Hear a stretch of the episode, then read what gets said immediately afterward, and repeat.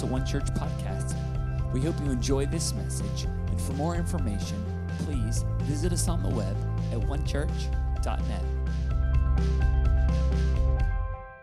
Well, good morning, church family. Happy Sunday to you wherever you're at today. It is so good to get to speak to you. And uh, we are uh, launching into an exciting season as we move into the last couple of months of 2022. That is uh, hard to imagine uh, that I am saying that the last couple of months of 2022, but uh, this is really a wonderful season, and I'm so excited for all that is ahead of us. Uh, as we move into the months of November, uh, let me just mention a couple of things. Uh, number one, of course, we've got our monthly one night gathering coming up uh, that I am so excited about. Uh, hope that you'll plan to join us. And uh, also, we have our Friendsgiving celebration, our annual Friendsgiving celebration coming up this month. And so I hope that you'll just stay in tune with everything that's happening and stay up to date with everything that's happening on the events page of our website. But I want to say thank you for joining us uh, today. This really is a wonderful uh, time that we get to tune in, join in as a church family. I know we're still uh, using technology, but uh, I just want to say how much I love you. I'm so grateful for you. And uh, every time I'm looking at a camera, I'm looking through it and looking at your faces. I'm thinking of all of the beautiful house churches gathering today. So thank you so much for tuning in today. Well, if you have your Bible, why don't you grab it and turn with me to the book of James, uh, chapter 5. James, chapter 5. I want to pick back up on the series uh, that we started really at our last one night gathering that I felt like the Lord put on my heart just around prayer. And I'm calling this little series Teach Us to Pray. And I spoke to you in that gathering uh, out of the passage in the Gospels where the disciples say to Jesus, Lord, teach us to pray. And I shared with you that that's really the only thing that the disciples ever asked Jesus specifically to teach on, to pray. Teach us to pray. Uh, and that shows us the importance of prayer. They understood that really the power of Jesus' life flowed out of his prayer life. And if we want to be people that live in the power of God, uh, the life of God, we need to be people of prayer. And I shared with you again, of course, a couple of weeks ago now uh, on one of the aspects of becoming a person of prayer, a people of prayer, learning to pray, and that is waiting on the Lord. I spoke to you out of the book of Psalms about waiting on the Lord. The Bible says, Those who wait on the Lord shall renew their strength. And uh, what a wonderful promise. Uh, if you're weary, that you can receive strength through waiting on the Lord. And that's really uh, prayer and uh, all of our spiritual life flows out of that place. But I shared with you that oftentimes we, uh, one of the greatest hindrances to prayer is simply we're too busy. We don't have time. And so as we learn to slow down and to wait on the presence of God, we begin to move into the place of prayer. And I want to pick up uh, the next message today out of James chapter 5. James chapter 5. I want to speak on another aspect of prayer, and that is the prayer of faith. The prayer of faith. And here's what James says. Uh, James chapter 5, verse 13. He says, is, is anyone among you suffering? Let him pray. Is anyone cheerful? Let him sing psalms. Is anyone among you sick? Let him call for the elders of the church and let them pray over him, anointing him with oil in the name of the Lord. Listen to this. And the prayer of faith will save the sick, and the Lord will raise him up. If he has committed any sins, he will be forgiven. Confess your trespasses to one another and pray for one another that you may be healed. Listen to this the effective, fervent prayer of a righteous man avails much. Elijah was a man with a nature like ours, and he prayed earnestly that it would not rain, and it did not rain on the land for three years and six months. And he prayed again, and the heaven gave rain, and the earth produced its fruit. Now, here we find James, the brother of Jesus, uh, teaching on prayer. And he talks about all kinds of different circumstances. If you're suffering, if you're sick, Uh, if you've sinned, pray in all of those circumstances. Pray. And I believe that this reveals to us uh, one of the aspects, or maybe I should say the importance of prayer once again, that prayer is so important because prayer changes things. I want to draw your attention to these words. The fervent or the effective fervent prayer of a righteous man avails much. Uh, I, I know we don't use that word avails very often, but it means it changes things. And I love that, that James, under the anointing of the Holy Spirit, says if you're, if you've, if you're sick, if, you, if you're suffering, if you've sinned, pray because prayer is effective. Prayer changes things. Or we could say it this way prayer gets results. Now, I don't know what you think about when you think of prayer, but I think every single one of us should recognize that prayer gets results. Prayer changes things.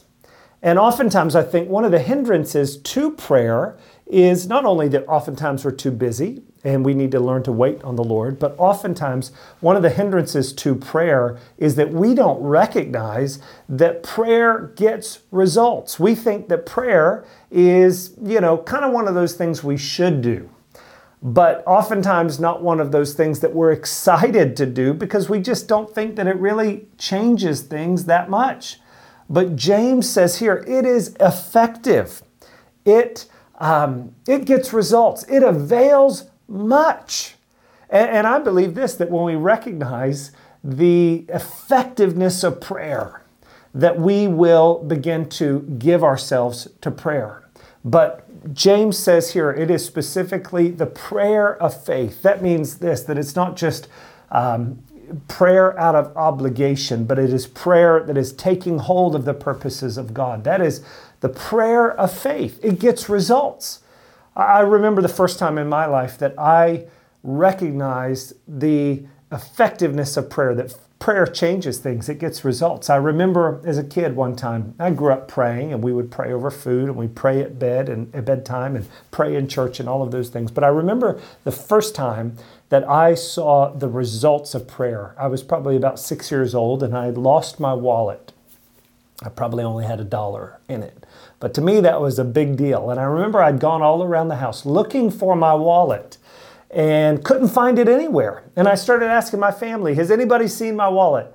Has, has somebody taken my wallet? Who has my wallet? I, rem- I remember my dad said, Well, son, have you talked to the Lord? I said, Dad, are you accusing the Lord of stealing my wallet? uh, he said, No, I'm not. I'm not saying that. He, say, he said, uh, The Lord knows where your wallet is and you need to talk to the Lord about your wallet. He said, Son, let's just pray right now. And I'll never forget the prayer he prayed. Here's what he said Lord, you know where that wallet is. And I pray you would show Justin where that wallet is. I was about six years old.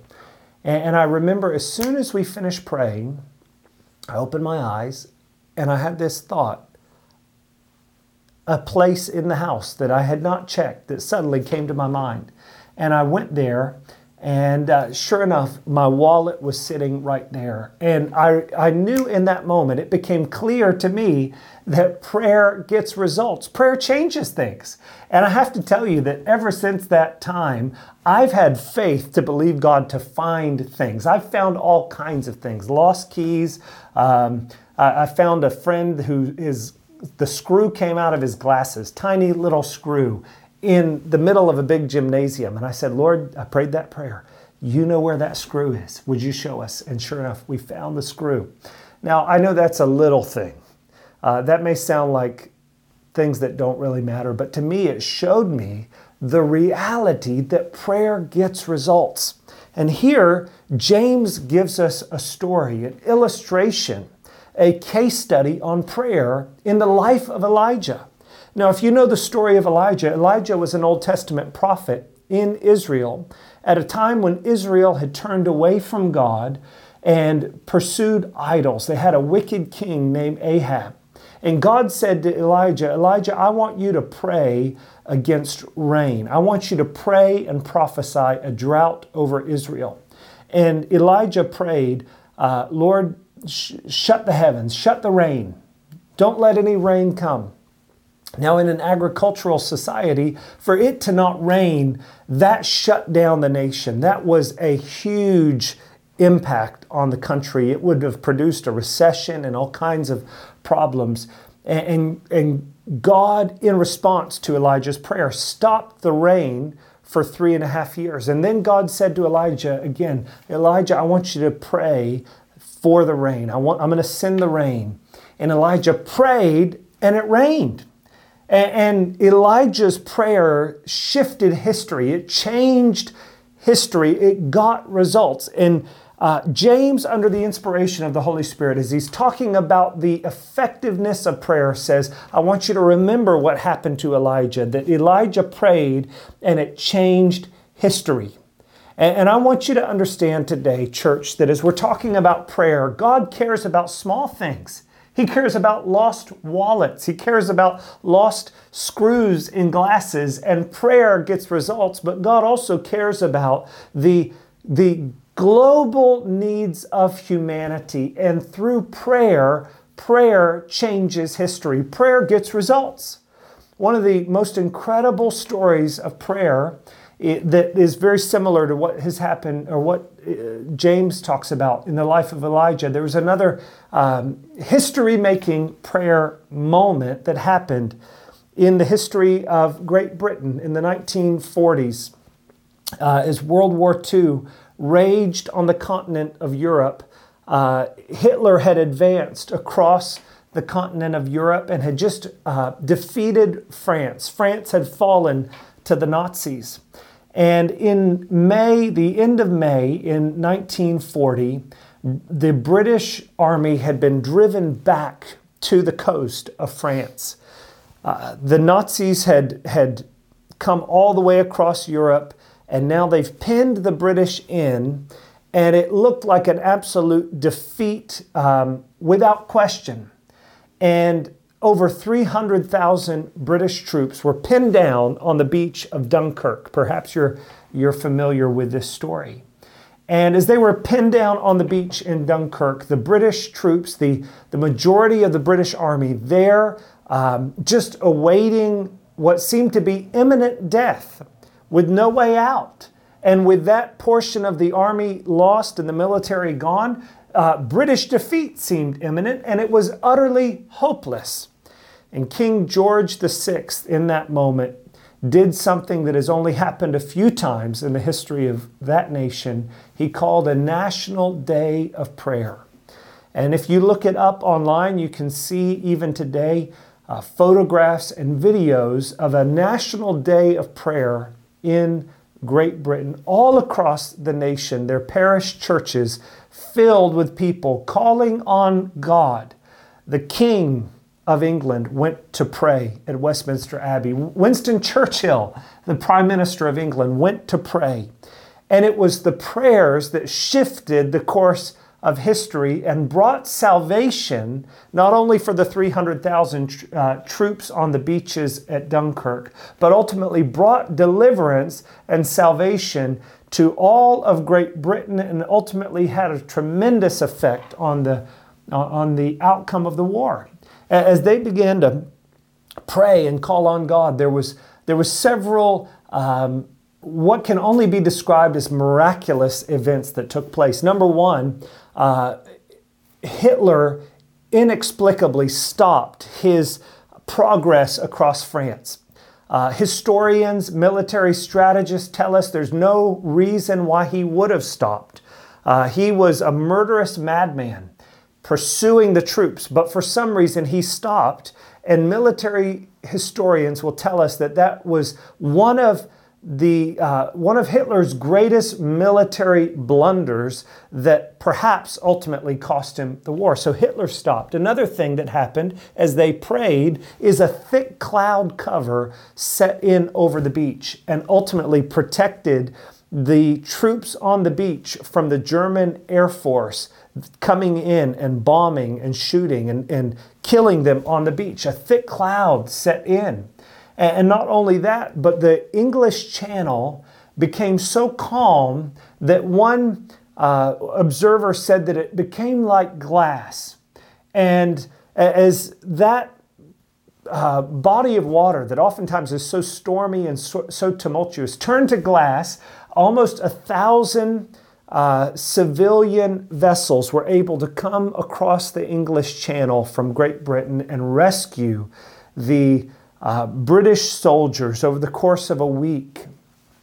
Rescued the British soldiers. And I, I, perhaps, I want you to know, perhaps you're familiar with that story in history, but it was the result of prayer.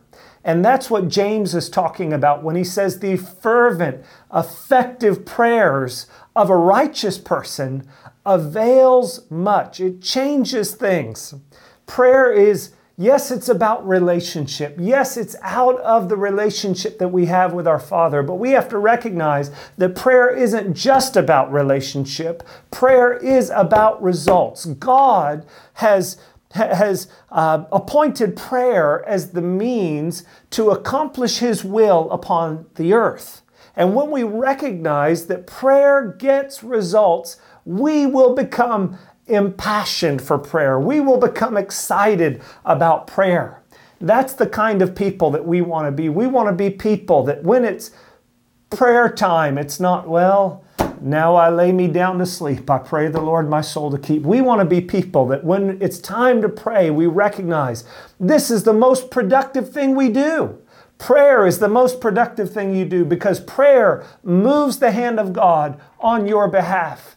It, prayer is not just a religious formality. Prayer has a punch. Prayer prayer uh, has a punch in the face of the devil, defeats the devil, defeats the enemy, and brings God's will to bear upon your life. If you're sick, pray. If you're suffering, pray. If you're battling sin, pray. Pray for yourself, pray for one another. That's what James says. And so I want to give you a few uh, parts, if, you, if I could say, a few parts of prayer if we want to live as people of prayer and, and live with the prayer of faith, a few things that I believe we can take out of this story of Elijah if, so that we can become people who pray with effect.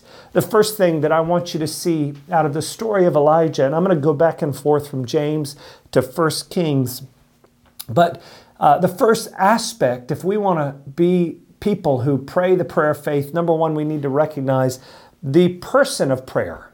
An aspect of the prayer of faith is the person of prayer. Now, maybe you hear these stories of praying for little things, or maybe these prayers that shift history, and you think, that's not me. I'm not that kind of person. Uh, don't ask me to pray in front of people or lead people in prayer or intercede for the nation. Um, I, I'm just not that kind of person. I'm not a person of prayer.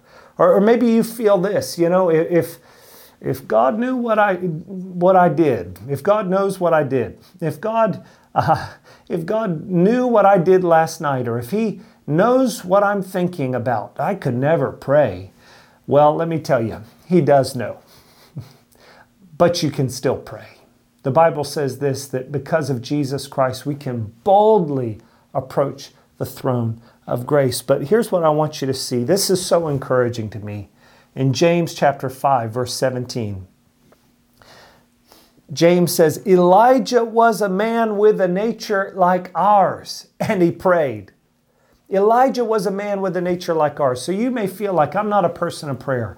I, I, my prayers are not effective. I, I want to give you a word of encouragement. Elijah was just like you, he had a nature just like you.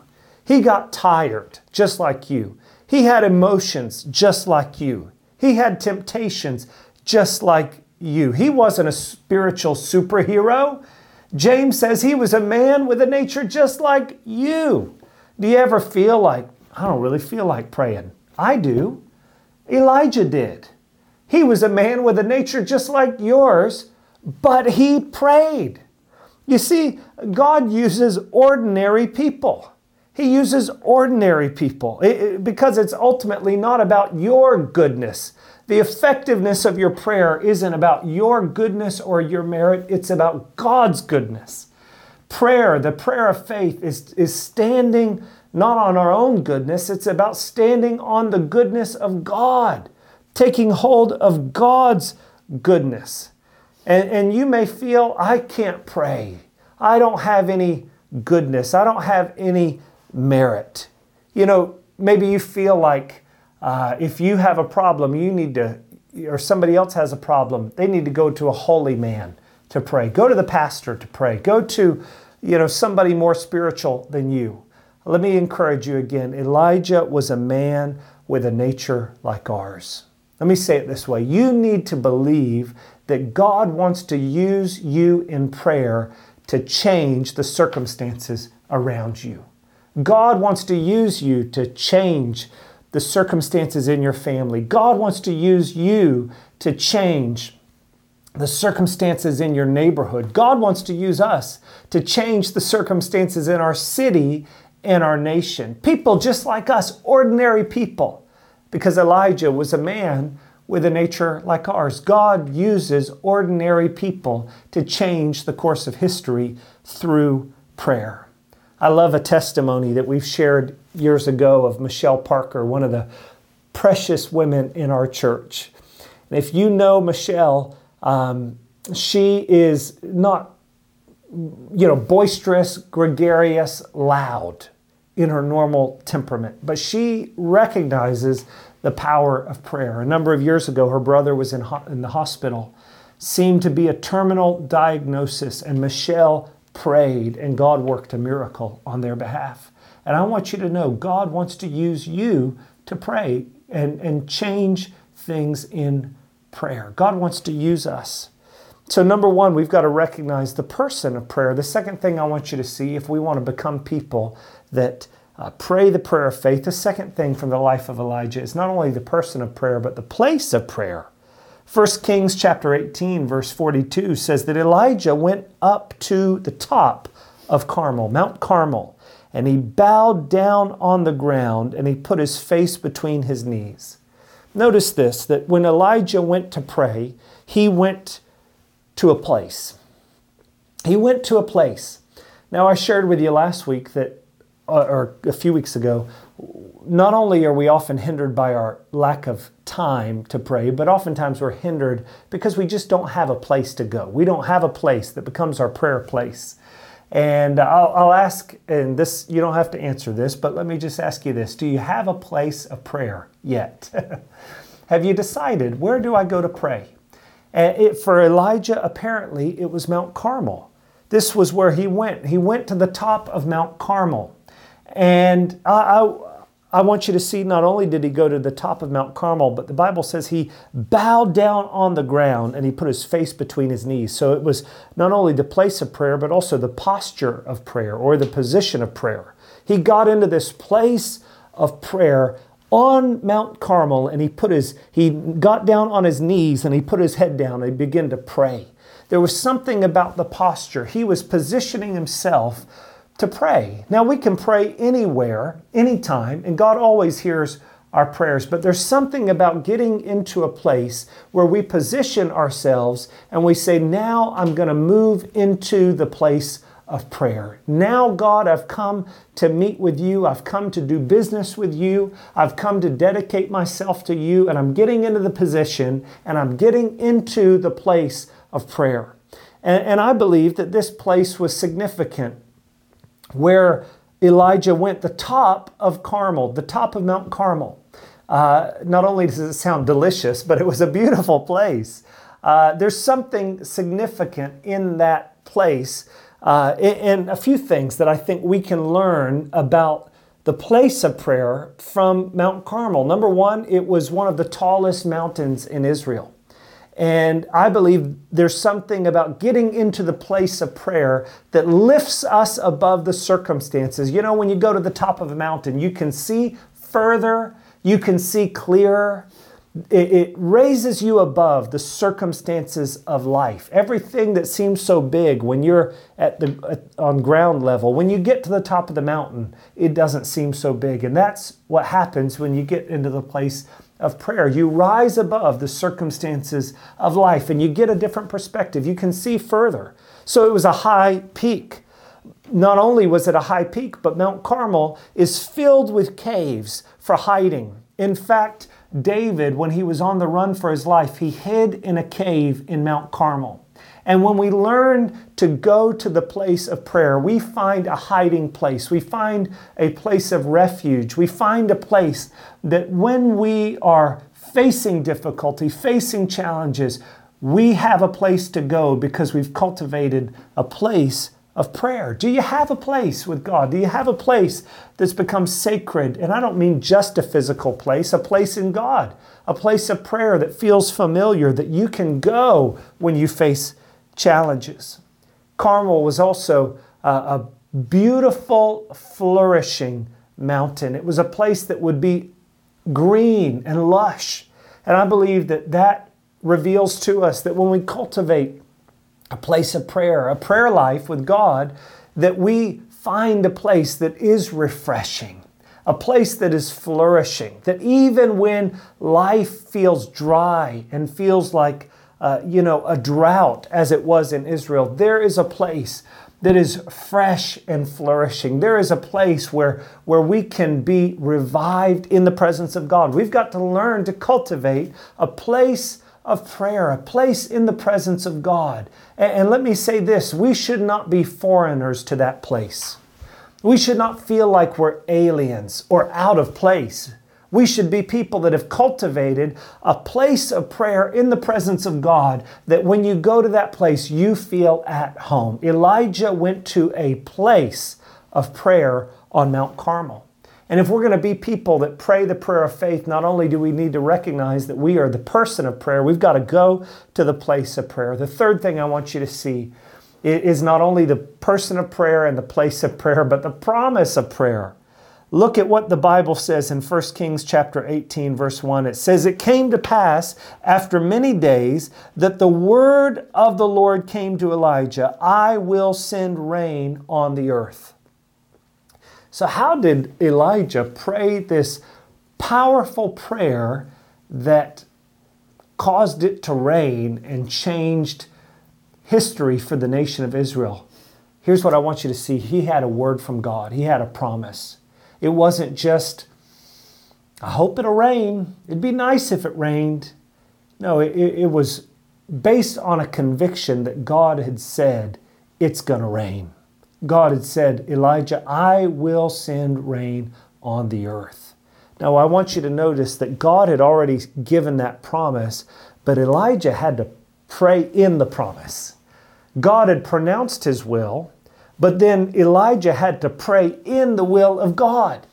And that's true for every single one of us. Uh, we need to take hold of the Word of God, but then we have to pray in the will of God. We have to uh, pray in the promises of God. Sometimes our prayers are weak and tepid and, and not effective simply because we don't know the Word of God well enough to pray the will of God with confidence based upon the Word of God. When you don't know what the will of God is, it's hard to pray with confidence. Uh, God, let it rain. But when you know what God has said, you can pray with confidence and with assurance. I know what the will of God is. God, you said, let it rain. And Lord, I am praying, let it rain. Let it rain. You see, prayer and scripture go hand in hand. Prayer and scripture are like two pedals on a bicycle. The, the, the, the word of God should drive us to pray, and prayer should propel us into the word of God. We need to know the Word of God so we can pray in line with the Word of God. Some people use the statement, if it be thy will, as some sort of kind of fatalistic, um, you know, I can't really be sure. I don't want to ask with confidence. I'll ask something if it's your will. Now, I know there are some times that we have to pray that way because we may not know what the will of God is, but I believe God wants us to know His will. I, I believe the Word of God reveals the will of God so that we can pray, Thy kingdom come, Thy will be done on earth as it is in heaven. That prayer was not some fatalistic, if it, you know, maybe your will would be done. No, it is a proclamation. Let your will be done on earth as it is in heaven. So Elijah not only was a person of prayer and a place of prayer, but he also had the promise of prayer. And if you want to be a person that sees prayer become effective in your life, you've got to take hold of the promise of God over your life. God's promise and God's purpose for your life is good. You can be guaranteed of that. That when you face challenges, when you face difficulty, it's not God's will for you to be defeated. It's not God's will for you to be sick. It's God's will for you to be healthy. It's God's will for you to be free. It's God's will for, for you to um, experience His goodness. And we need to hold on to the promise of God. The last thing I want you to see not only did Elijah recognize that he was the person of prayer and he went to the place of prayer and he had the promise of prayer, the fourth thing I want you to see is the persistence of prayer. The persistence of prayer. Notice what the Bible says in 1 Kings chapter 18, verse 43. Elijah, Uh, verse 42, it says, Elijah went up and he bowed down to the ground and he put his face between his knees. And he said to his servant, Go up now, look toward the sea. So he went up and he looked and he said, There is nothing. And seven times he said, Go again. Then it came to pass the seventh time that he said, There is a cloud as small as a man's hand rising out of the sea. So he said, Go up, say to Ahab, prepare your chariot and go down before the rain stops you. Here, Elijah went to pray and holding on to the word of God. And as he's praying, he stops and he says to his servant, Go check, go check the sky. His servant went and looked, not a cloud in the sky. He comes back, no clouds.